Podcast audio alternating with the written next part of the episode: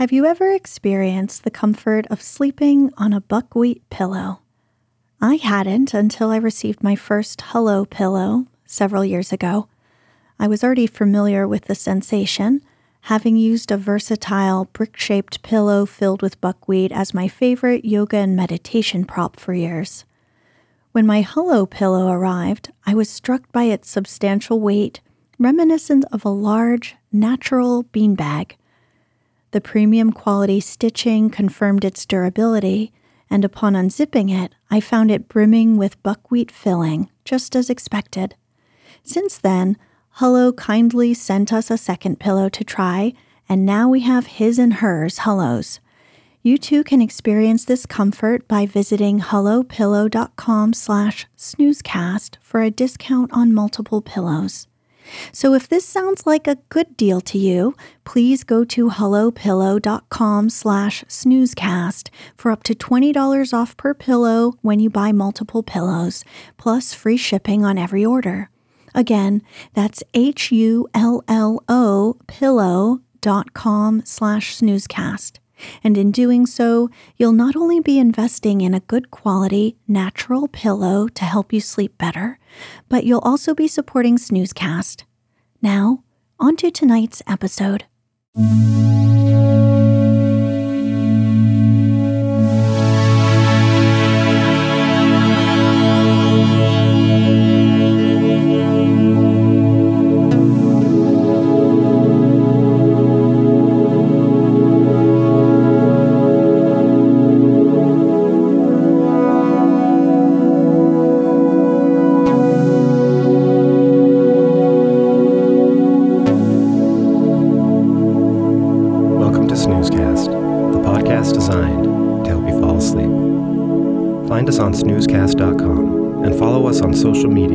Wherever you listen to podcasts. We'd like to thank our listeners. Our current goal is to get to 100 reviews on the Apple Podcasts app to help as many new listeners find us as possible. If you haven't subscribed and written a review yet, please do. A big thank you to all of our fans who have taken the time to do so already. Please know that we read and appreciate every single review and all the feedback, suggestions, and snoozy love in each one. This episode is supported by Flannel Shirts. Tonight, as part of our October Classic Horror series, we'll be reading the opening to The Strange Case of Dr. Jekyll and Mr. Hyde, a Gothic novella by Scottish author Robert Louis Stevenson, first published in 1886.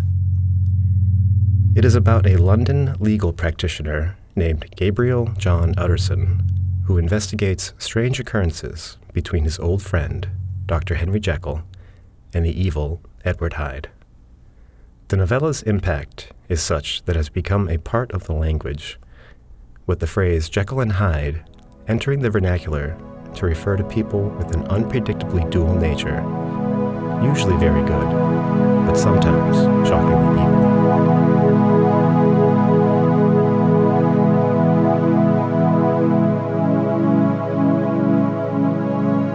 Let's get cozy. Close your eyes. Relax your body into the softness of your bed. Now, take a few deep breaths.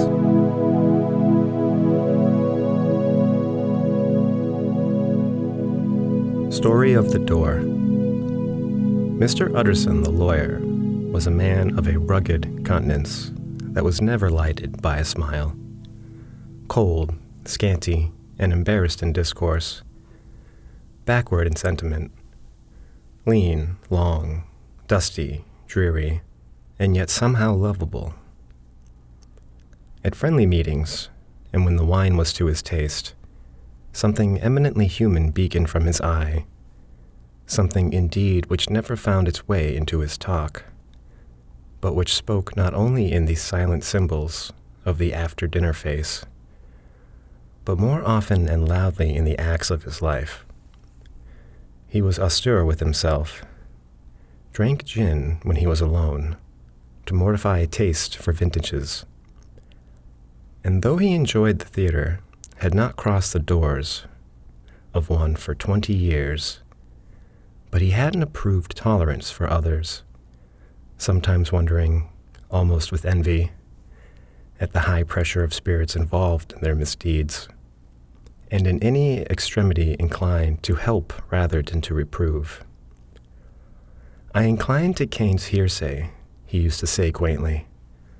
I let my brother go to the devil in his own way.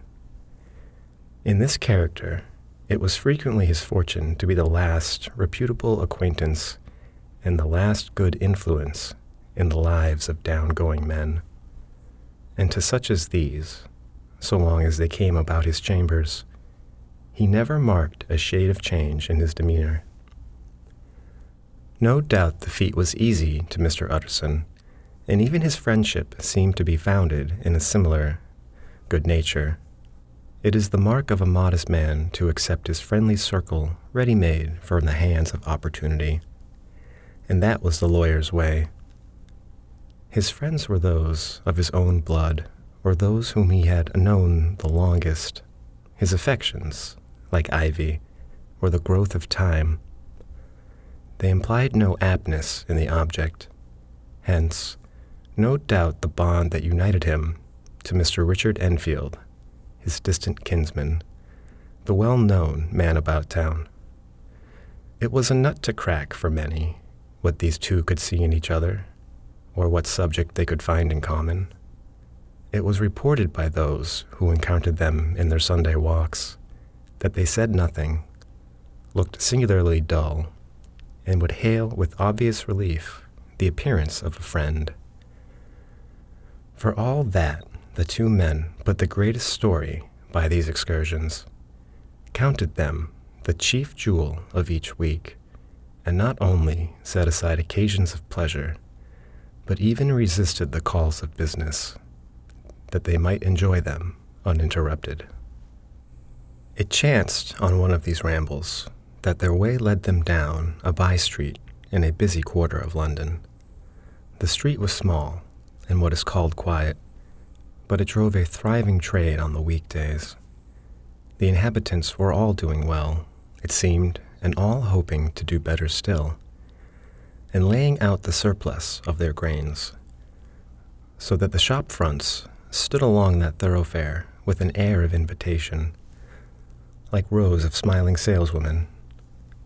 Even on Sunday, when it veiled its more florid charms, and lay comparatively empty of passage, the street shone out in contrast to its dingy neighborhood, like a fire in a forest, and with its freshly painted shutters, well polished brasses, and general cleanliness and gaiety of note, instantly caught and pleased the eye of the passenger. Two doors from one corner, on the left hand going east the line, was broken by the entry of a court, and just at that point, a certain sinister block of building thrust forward with its gable on the street. It was two stories high, showed no window, nothing but a door on the lower story and a blind forehead of discolored wall on the upper, and bore in every feature the marks of prolonged and sordid negligence. The door, which was equipped with neither bell nor knocker, was blistered and disdained. Tramps slouched into the recess and struck matches on the panels. Children kept shop upon the steps. The schoolboy had tried his knife on the moldings, and for close on a generation, no one had appeared to drive away these random visitors or to repair their ravages. Mr. Enfield and the lawyer were on the other side of the by street, but when they came abreast of the entry, the former lifted up his cane and pointed. Did you ever remark that door? he asked. And when his companion had replied in the affirmative, It is connected in my mind, added he, with a very odd story. Indeed, said Mr. Utterson, with a slight change of voice. And what was that? Well, it was this way, returned Mr. Enfield. I was coming home from some place at the end of the world, about three o'clock of a black winter morning, and my way lay through a part of town where there was literally nothing to be seen but lamps, street after street, and all the folks asleep. Street after street, all lighted up as if for a procession, and all as empty as a church. Till at last I got into that state of mind when a man listens and listens and begins to long for the sight of a policeman. All at once I saw two figures, one a little man who was stumping along eastward at a good walk, and the other a girl of maybe eight or ten who was running as hard as she was able down a cross street. Well, sir, the two ran into one another naturally enough at the corner and then came the horrible part of the thing. For the man trampled calmly over the child's body and left her on the ground. It sounds nothing to hear, but it was hard to see. It wasn't like a man, it was like some juggernaut. I gave a few hello, took to my heels, collared my gentleman, and brought him back to where there was already quite a group about the child. He was perfectly cool and made no resistance, but gave me one look, so ugly that it brought out the sweat on me like running. The people who had turned out were the girl's own family, and pretty soon the doctor. She had been sent put in his appearance. Well, the child was not much the worse, more frightened, according to the sawbones and there you might have supposed would be an end to it. But there was one curious circumstance. I had taken a loathing to my gentleman at first sight. So had the child's family, which was only natural. But the doctor's case was what struck me. He was the usual cut and dry apothecary, of no particular age and color, with a strong Edinburgh accent and about as emotional as a bagpipe. Well, sir, he was like the rest of us. Every time he looked at my prisoner, I saw that Sawbones turned sick and white with the desire to kill him. I knew what was in his mind, just as he knew what was in mine. And killing being out of the question, we did the next best. We told the man we could and would make such a scandal out of this as should make his name stink from one end of London to the other.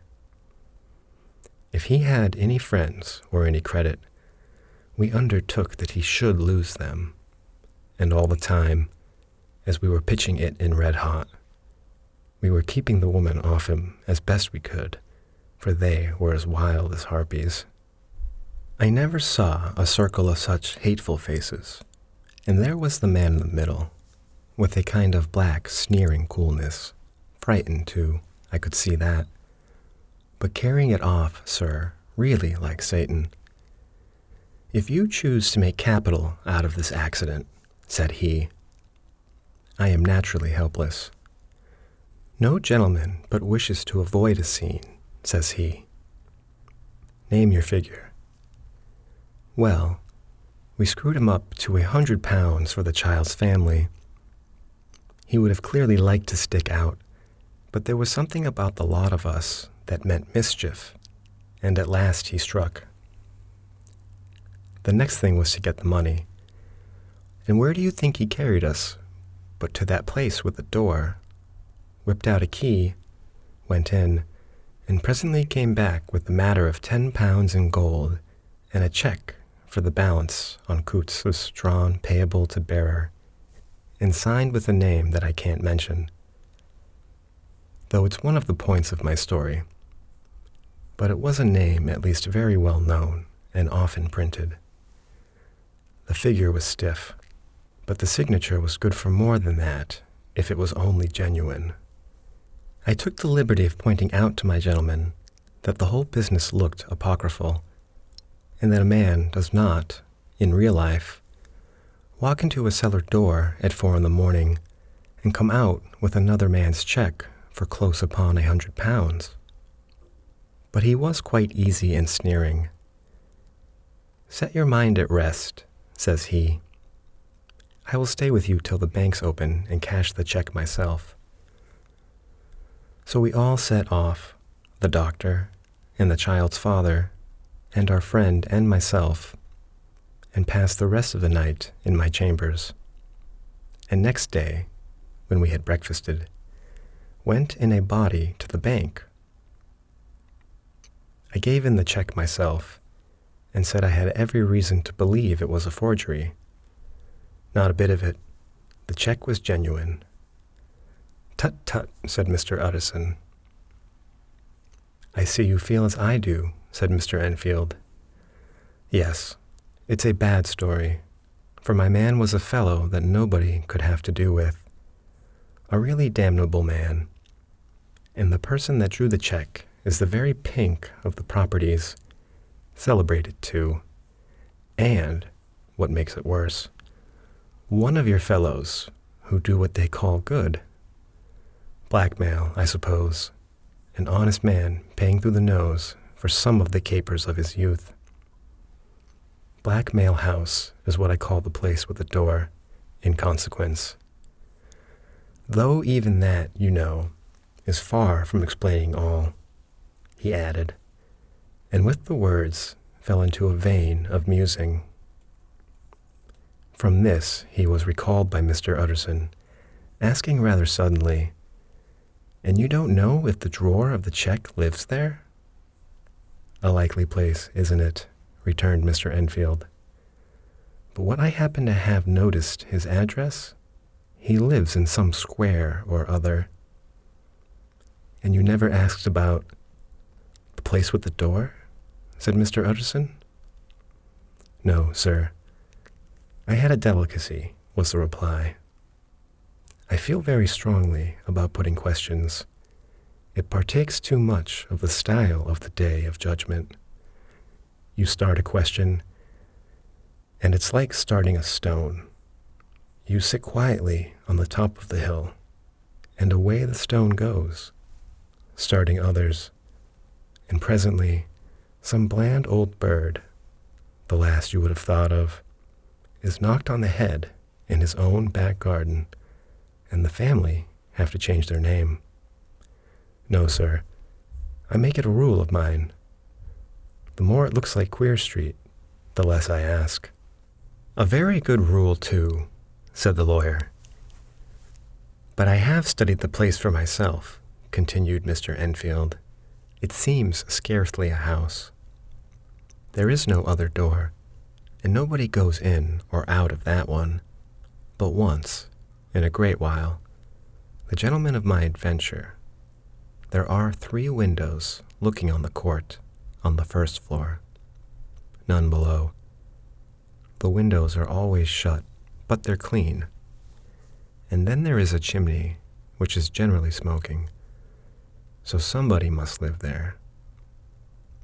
And yet it's not so sure, for the buildings are so packed together about the court that it's hard to say where one ends and another begins.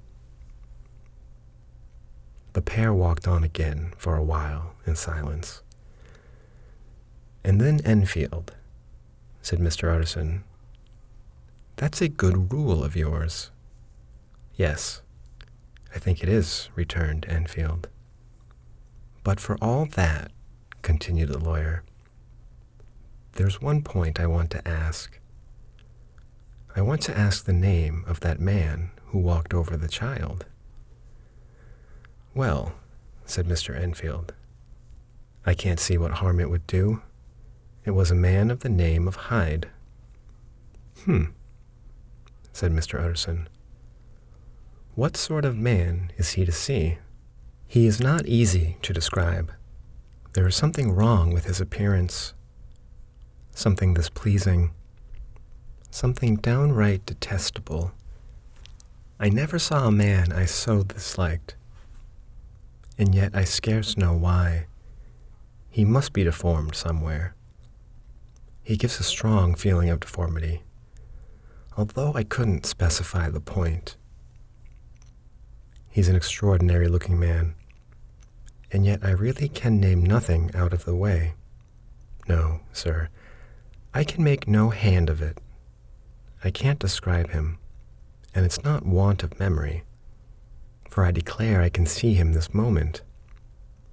Mr. Utterson again walked some way in silence, and obviously under a weight of consideration. You are sure he used a key? He inquired at last. My dear sir, began Enfield, surprised out of himself. Yes, I know, said Utterson. I know it must seem strange. The fact is, if I do not ask you the name of the other party, it is because I know it already.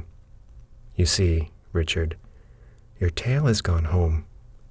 If you have been inexact in any point, you had better correct it. I think you might have warned me, returned the other with a touch of sullenness. But I have been pedantically exact, as you call it. The fellow had a key, and what's more, he has it still. I saw him use it not a week ago. Mr. Utterson sighed deeply, but said never a word. And the young man presently resumed. Here is another lesson to say nothing, said he. I am ashamed of my long tongue. Let us make a bargain never to refer to this again. With all my heart, said the lawyer. I shake hands on that, Richard. Search for Mr. Hyde. That evening, Mr. Utterson came home to his bachelor house in somber spirits and sat down to dinner without relish. It was his custom of a Sunday, when this meal was over, to sit close by the fire, a volume of some dry divinity on his reading desk until the clock of the neighboring church rang out the hour of twelve when he would go soberly and gratefully to bed. On this night, however, as soon as the cloth was taken away, he took up a candle and went into his business room.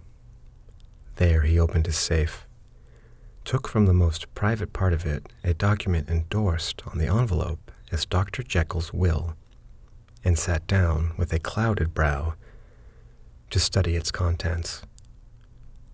The will was a holograph, for Mr. Utterson thought he took charge of it now that it was made, had refused to lend the least assistance in the making of it, provided not only that, in case of the decease of Henry Jekyll, M.D., DCL, LLD, FRS, etc., all his possessions were to pass into the hands of his friend and benefactor, Edward Hyde, but that in case of Dr. Jekyll's disappearance or unexplained absence for any period exceeding three calendar months, the said Edward Hyde should step into the said Henry Jekyll's shoes without further delay, and free from any burden or obligation beyond the payment of a few small sums to the members of the doctor's household.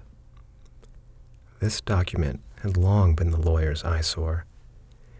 It offended him both as a lawyer and as a lover of the sane and customary sides of life, to whom the fanciful was the immodest, and hitherto it was his ignorance of Mr. Hyde that has swelled his indignation. Now, by sudden turn, it was his knowledge. It was already bad enough when the name was but a name of which he could learn no more. It was worse when it began to be clothed upon with detestable attributes, and out of the shifting, insubstantial mists that had so long baffled his eye, there leaped up the sudden, definite presentment of a fiend. I thought it was madness, he said, as he replaced the obnoxious paper in the safe. And now I begin to fear it is disgrace. With that, he blew out his candle, put on a great coat, and set forth in the direction of Cavendish Square, that citadel of medicine, where his friend, the great Dr. Lanyon, had his house and received his crowding patients. If anyone knows, it will be Lanyon, he had thought. The solemn butler knew and welcomed him. He was subjected to no stage of delay, but ushered direct from the door to the dining room where Dr. Lanyon sat alone over his wine. This was a hearty, healthy, dapper, red faced gentleman with a shock of hair prematurely white and a boisterous and decided manner. At sight of Mr. Utterson, he sprang from his chair and welcomed him with both hands. The geniality, as was the way of the man, was somewhat theatrical to the eye, but it reposed on genuine feeling, for these were two old friends, old mates both at school and college, both thorough respecters of themselves and of each other. What does not always follow, men who thoroughly enjoyed each other's company. After a little rambling talk, the lawyer led up to the subject which so disagreeably preoccupied his mind. I suppose, Lanyon, said he, you and I must be the two oldest friends that Henry Jekyll has. I wish the friends were younger, chuckled Dr. Lanyon, but I suppose we are. And what of that? I see little of him now. Indeed, said Utterson. I thought you had a bond of common interest. We had, was the reply. But it is more than ten years since Henry Jekyll became too fanciful for me. He began to go wrong. Wrong in mind, and though, of course, I continue to take an interest in him for old sake's sake, as they say, I see and I have seen devilish little of the man. Such unscientific balderdash, added the doctor, flushing suddenly purple would have estranged Damon and Pythias. This little spirit of temper was somewhat of a relief to Mr. Utterson. They have only differed on some point of science, he thought. And being a man of no scientific passions, he even added, It is nothing worse than that. He gave his friend a few seconds to recover his composure and then approached the question he had come to put. Do you ever come across a protege of his, one Hyde? he asked. Hyde, repeated Lanyon. No, never heard of him, since my time. That was the amount of information that the lawyer carried back with him to the great, dark bed on which he tossed to and fro until the small hours of the morning began to grow large. It was a night of little ease to his toiling mind, toiling in mere darkness and besieged by questions. Six o'clock struck on the bells of the church that was so conveniently near to Mr. Utterson's dwelling, and still he was digging at the problem. Hitherto it had touched him on the intellectual side alone but now his imagination also was engaged, or rather enslaved. And as he lay and tossed in the gross darkness of the night in the curtained room, Mr. Enfield's tale went by before his mind in a scroll of lighted pictures. He would be aware of the great field of lamps of a nocturnal city, then of the figure of a man walking swiftly, then of a child running from the doctors. And then these met, and that human juggernaut trod the child down and passed on. Or else he would see a room in a rich house where his friend lay asleep, dreaming and smiling at his dreams. And then the door of that room would be opened, the curtains of the bed plucked apart, the sleeper recalled, and lo, there would stand by his side a figure to whom power was given. And even at that dead hour, he must rise and do its bidding. The figure in these two phases haunted the lawyer all night. And if at any time he dozed over, it was but to see it glide more stealthily through sleeping houses, or move the more swiftly, and still the more swiftly, even to dizziness, through wider labyrinths of lamp lighted city, and at every corner crush a child. And still the figure had no face by which he might know it, even in his dreams. It had no face, or one that baffled him and melted before his eyes. And thus it was that there sprang up and grew apace in the lawyer's mind a singularly strong, almost an inordinate curiosity to behold the features of the real Mr. Hyde. If he could but once set eyes on him, he thought the mystery would lighten and perhaps roll altogether away, as was the habit of mysterious things when well examined. He might see a reason for his friend's strange preference, and even for the startling clause of the will. At least it would be a face worth seeing. The face of a man who was without mercy. A face which had but to show itself to raise up. In the mind of the unimpressionable Enfield, a spirit of enduring hatred. From that time forward, Mr. Utterson began to haunt the door in the by street of shops, in the morning before office hours, at noon when business was plenty and time scarce, at night under the face of the fogged city moon, by all lights and all hours of solitude.